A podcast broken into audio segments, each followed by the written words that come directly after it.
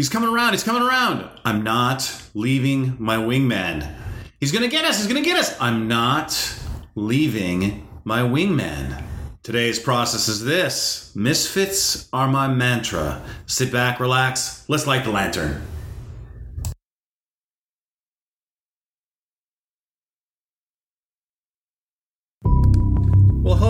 Rangers. Wade Skalski here, lawyer, online entrepreneur, and your guide to the understory. Because this place is filled with monsters and bandits, here comes your first warning. Although I am a lawyer, this podcast is not for legal advice. To work with me, you must have a signed agreement. This podcast is for educational and entertainment purposes only. All right, let's enter the understory. Remember, admission is free, but understanding always has a price. Let's light the lantern.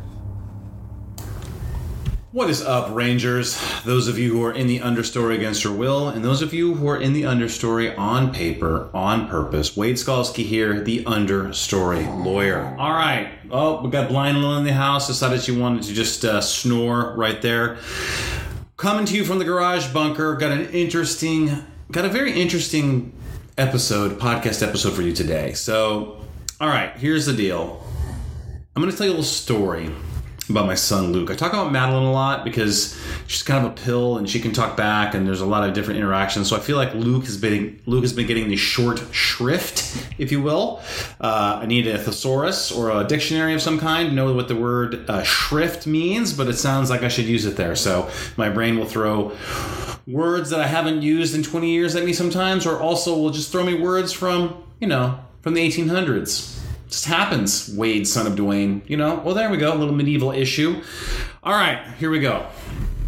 So my son, we've started to start to get uh, we started to get him going to activities because he had some serious sharing problems. He'd be like, "No!" Like anytime any kid would come up to him, um, "No, mine," because he's the last six months. It's just been me, my wife, Matt, and Madeline, and uh, Madeline's always taking everything away from him because she's you know bigger and stronger than him, and we're trying to get her to not do that. But he is the least powerful person in the house, and so he suffers for it. Like it, and he's in the twos, so it upsets him. And so we're working on it and sharing and all that. But it's I never used to think that birth order was a thing. I was like, what's the big deal? Birth order, whatever. It's a thing. Like there's a reason because it's the experience of the second kid is is night and day from the first kid. It's just, you know, your first kid gets all the attention that you place on them because there's only one of them. And then the second one gets half the attention. But then also, what you don't think about is the older child's ability to in, impose their will on the younger child. Like I never, I personally never thought about that. Maybe you did because you're super smart and uh, you know those things, but I didn't ever think about it, and I'm not willing, or I am totally willing to admit that. So, any event. So we're starting to um, integrate him into activities like my gym. We're going to do swim lessons, um, take him to the park. We're, trying to do play dates, and and the the impact was immediate. Like he he has chilled out once we started doing that. His his um, protectionism, like you know the tariffs that he had imposed on all the other children, the protectionism started to fall away, and he became more of a laissez-faire economics kind of guy. So he's kind of letting things go up. But anyway, so it was my job to basically, I, I was like trying to tell Chris, hey, I'll take him to the, I'll take the kids to the um, the my gym sibling day on Saturday. Give my wife a break. I was like, I'll take him, not knowing what I was going to get myself into. So because the age difference like madeline is is sort of on the outside of the age difference like the of the bell curve of that class. She's she's at the end or a little bit over and luke is on the other side of the bell curve. So it's not a super good fit but it's a really good fit to get them out of the house. So i take them over to this thing and um, no it's Gymboree that's right Gymboree ah Gymboree and uh, so i'm not going to lie to you the Gymboree that we're going to right now the the franchisee owner of the Gymboree that we attend right now I don't know if they skipped Gymboree school or because we were spoiled. We went to this. We had this Gymboree in Valencia. It was the golden age of Gymboree, where there was like all these all these ladies. Or I'm not saying a man couldn't do the job, but there were these ladies that were there and and they were all awesome. And they had like high super high energy level. They the songs everything they did perfectly. They were really flexible so they didn't get kind of into the rote i've got to do it this way. And that is not what we're experiencing right now. We're kind of on the the b team of Gymboree let's just say. Any event so i take them to this class it's just it's they're playing around and then they get them in a circle. And so madeline knows the drill because she's gone to Gymboree since she was like six months old. And i'll never forget when i took madeline to Gymboree to like baby Gymboree you would lay your baby down on the ground and then you would sing to it and then you would try to get your baby to do something. And all the other babies were kind of doing what they were supposed to do but madeline was just doing whatever she she was just not having it. She's like whatever i'm not going to do that. And i was starting to get frustrated because in the very beginning of the experience with my children, I had a like I kind of want to try to fit them in the you know fit them in the groove, right? Like like get them like to be like lemmings, like do what they're supposed to do because that's I guess I did that. I was I was not I was not really a rebel in school. I just I didn't really do anything, but I I, I never felt I always kind of tried to participate. But I don't remember what I was like when I was a baby. It was the 70s when I was a baby, so I'm fairly certain, you know, my parents didn't put us in preschool. That's for sure. I vaguely remember kindergarten. Um, that's when the sort of the the uh, the psychological torture for me started. So so I was like I was like okay, I'm to make sure that they fit in. Madeline fits in, and she just did whatever she wants. She's a baby, and I remember being frustrated. And then I kind of worked through that. and I was like, this is stupid. Like this is stupid. This is baby class. Like whatever. Yes, I know, Lily. Could you please wake up? Thank you. Um, anyway, so uh, so I adopted this. I adopted this this kind of relax, like I don't really care. They don't. We'll try to get them to participate or whatever. But I had never really taken Luke to a Gymboree class before, so we, we had Luke on this. So Madeline know the drill. She's sitting on the triangle. She's playing with the maracas, whatever.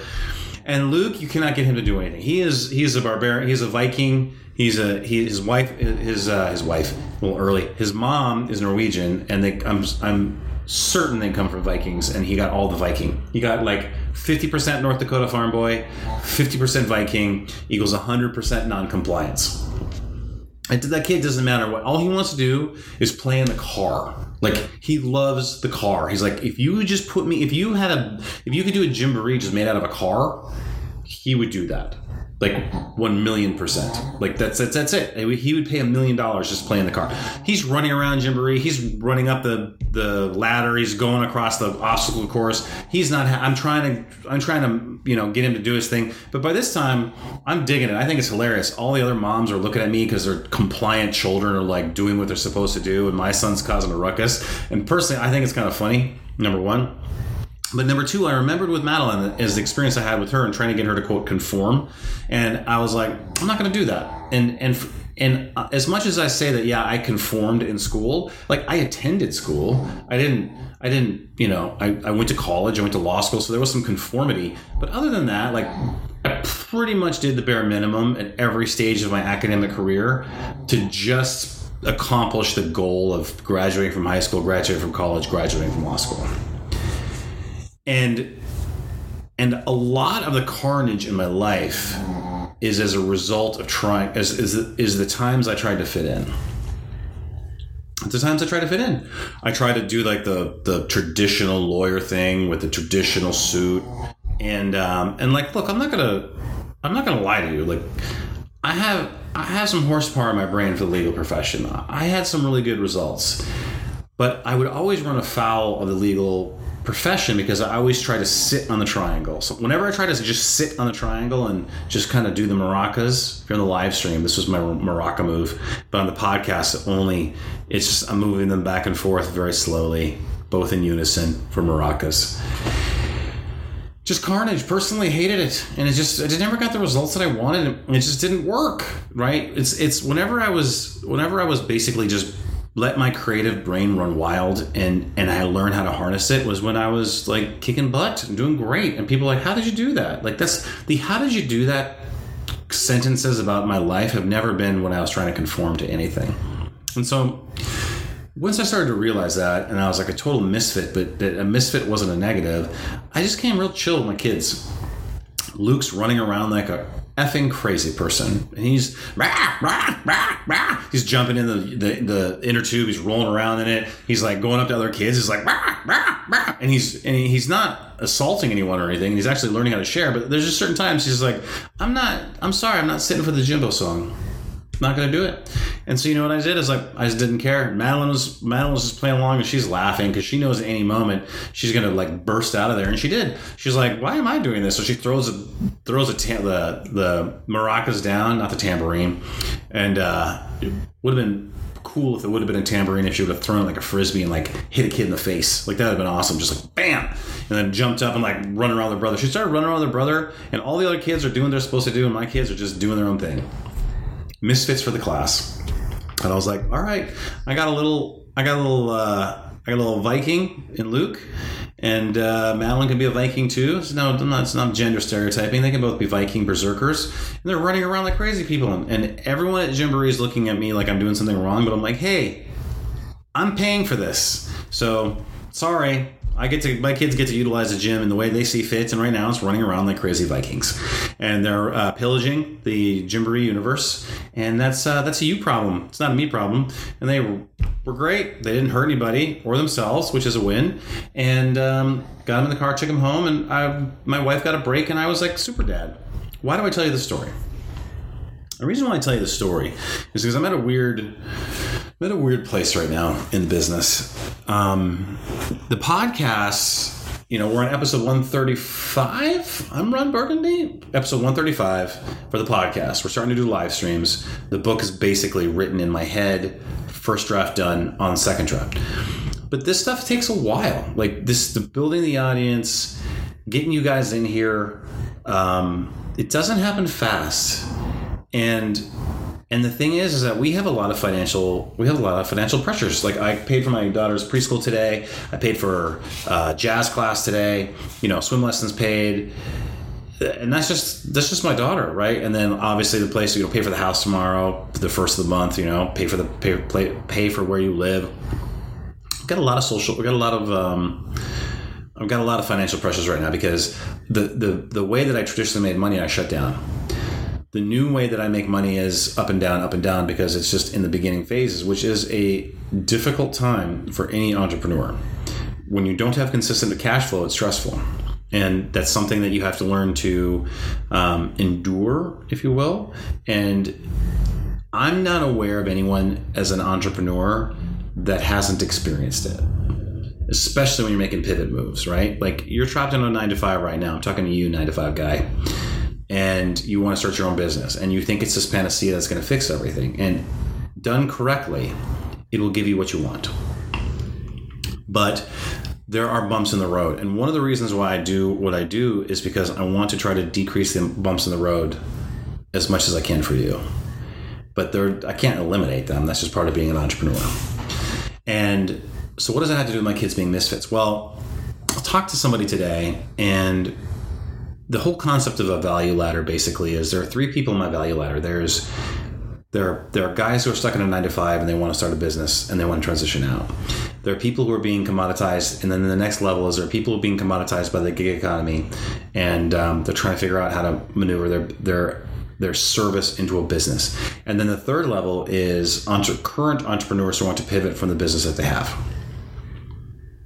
Common wisdom says start with your content and start with your offerings to either the middle or the end of your value ladder, right?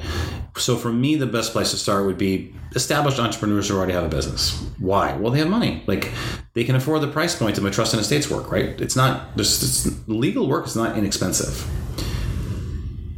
But that's and so I was talking to a guy today, and um, there's an organic an organic sort of program, which is like the next skill that I've it's a skill that I've identified um, that I need to develop on the skill stack, right? And so and and I'm trying to figure out is this the next place I'm going to go?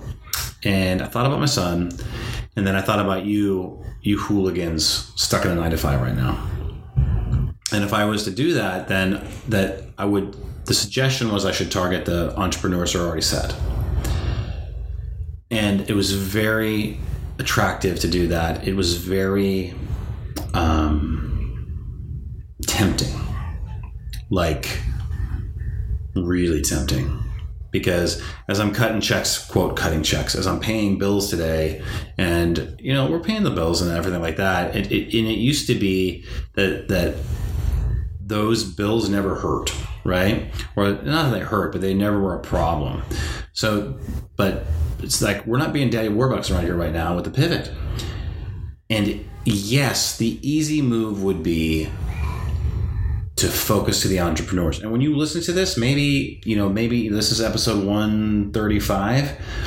Um, maybe we're on episode 300 or 457 and you're listening to this and I've already moved up the value ladder and I've done that. But here's the thing, man, is that as tempting as it is to do that and as tempting as it was to maybe engage that guy, I would then in effect leave my misfits behind. And I'm a misfit. The understory lawyer is a presentation of legal services in a way that nobody else is doing because I frankly I, I don't want to try to fit in. I want to do it the way that I do it. I want to use my big brain to help people uh, create and protect businesses that they care about and that they don't come back to me five years later and say, I'd hate my business that you helped me create and protect. And also, too, is I want people to stay married because marriage is awesome, but it's really hard when you're trying to do an entrepreneur.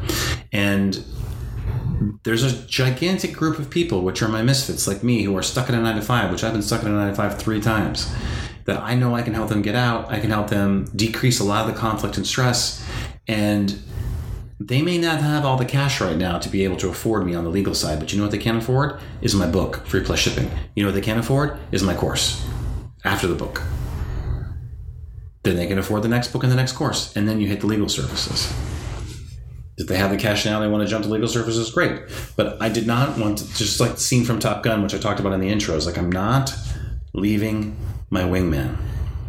I'm starting at the bottom of the value ladder.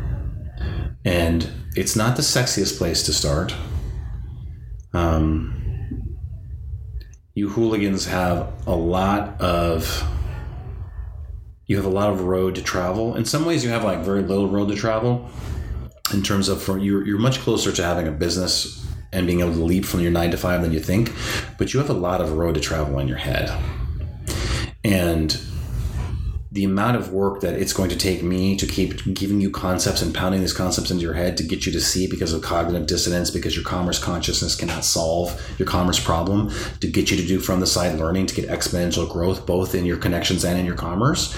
It takes a lot of work. It's and and it's a pain in the pain in the neck. Here's that cursing thing. I can't curse now. You're a pain in the neck. But I was the pain in the neck.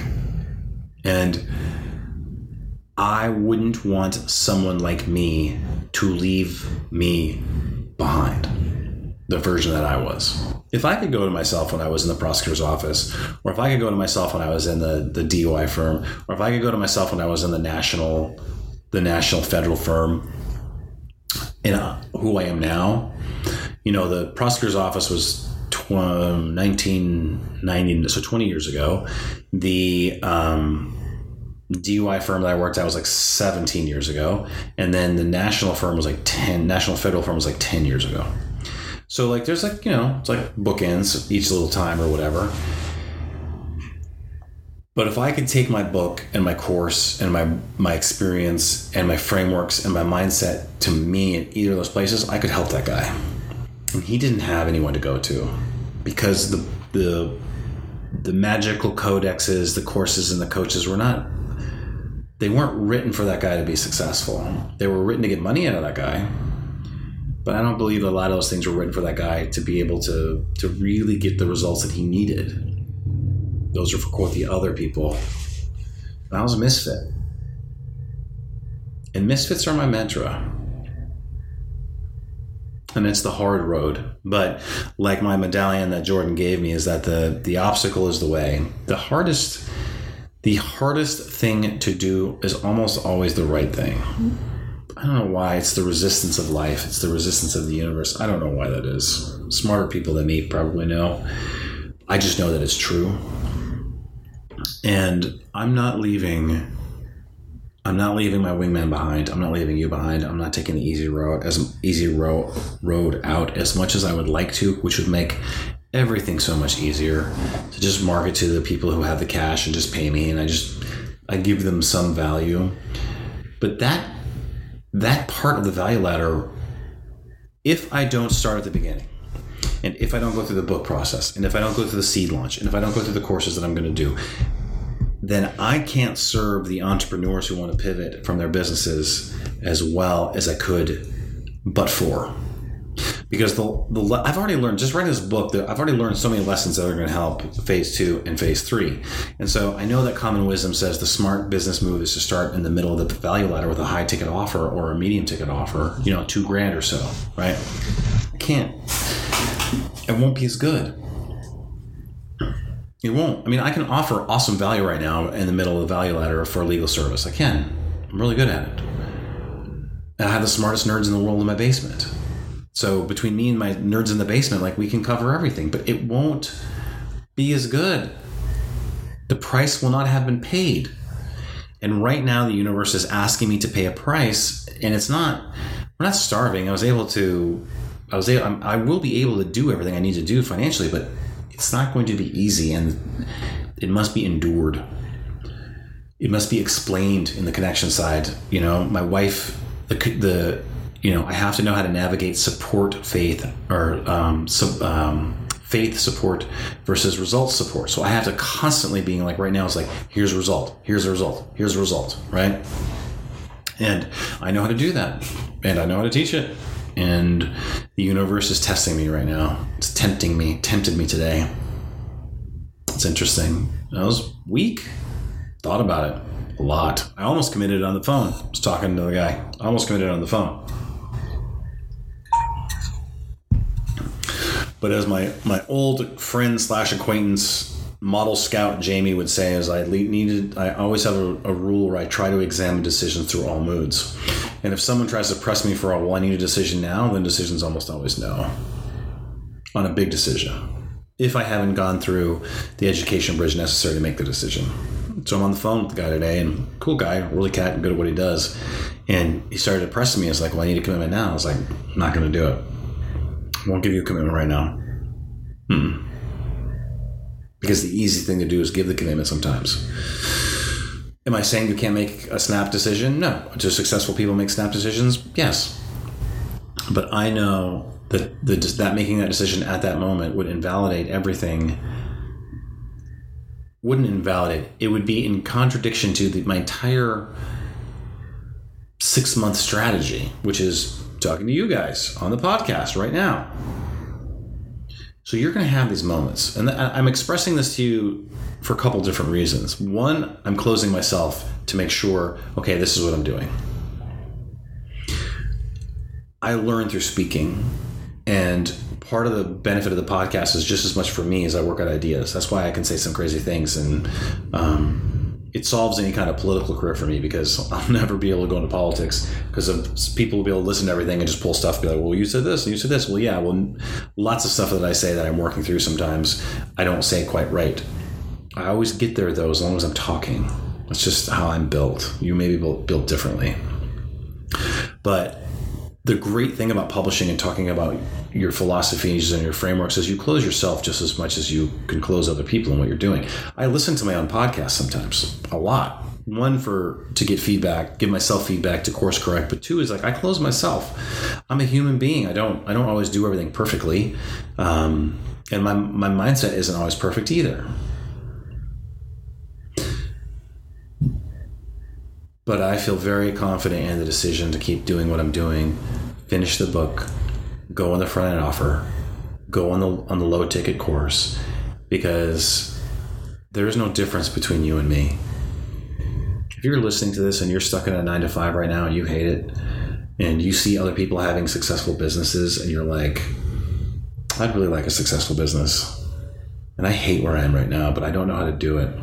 And I'm fearful because I know that there's elite level marketers out there who want to leverage my fear into money and my attention and time. I've been there and I've stepped on those landmines and I can help you. And I'm not leaving my wingman. I'm not leaving my misfits behind. Because with a decision, you can transform from a misfit to a ranger. And the understory, which is the trap that you feel in, can become a place of learning and a place of to where you can create a clearing where you can stand. I'm not gonna I'm not going to deny anyone my help that wants it. Even you, Blind Lily. So what I want you to do is take out your Ranger Field journal. If you don't have a Ranger Field journal, take out a regular journal. If you don't have a regular journal, for the love of God, go buy a regular journal. But for the moment, take out your Unicorn Trapper Keeper from the fifth grade. Write down the word misfit. And if you're a misfit, circle it. And know that's not a negative. Just like it's not a negative for my son to run around like a crazy Viking and my daughter to run like a crazy Viking in Gymboree. It's like it's just they're four and two, precocious. It's not their job to learn how to be lemmings and sit right now. And it's not your job to learn how to sit in a nine to five that you don't want to be in. Now, I'm not saying go quit tomorrow, but I'm saying there is a path out. I know what it is, at least one of them. And if my message resonates with you, then let's rock and roll. Get on my email list, buy my book, and just remember, there is no end if you stay in the path to understanding. If you are listening to this podcast and you are an online entrepreneur, I know exactly what it feels like to be you because I am one. I know what it's like to know that you are smart and work your ass off, but always feel like you cannot get traction. I know what it feels like to have your spouse support you outwardly, but on the inside, they're saying to themselves, Is this going to work? And I know that you want to create something in business, but you always end up chasing the same dollar over and over. Or maybe you want to create something in the arts, but you feel like you shouldn't play there. So you wander in the forest, stuck in the understory. I spent over 40 years there fighting the same monsters and bandits over and over. And when I discovered that if you learn what the understory is and you start to go there on purpose, you can find a clearing where you have clarity and power in your commerce, connections, and creations. You handle the forest like a badass ranger with the proper mindsets and skill sets that you need. Not once chosen for you by some guru or your parents, but chosen by you on paper on purpose. We can walk the understory together, but I cannot find you unless you raise your hand and say, I'm over here. Subscribe to my email list at understorylawyer.simplecast.com. Let's find your clearing together, a place free of entanglements, a place with a bedrock foundation, and a place where you set the boundaries, not anyone else.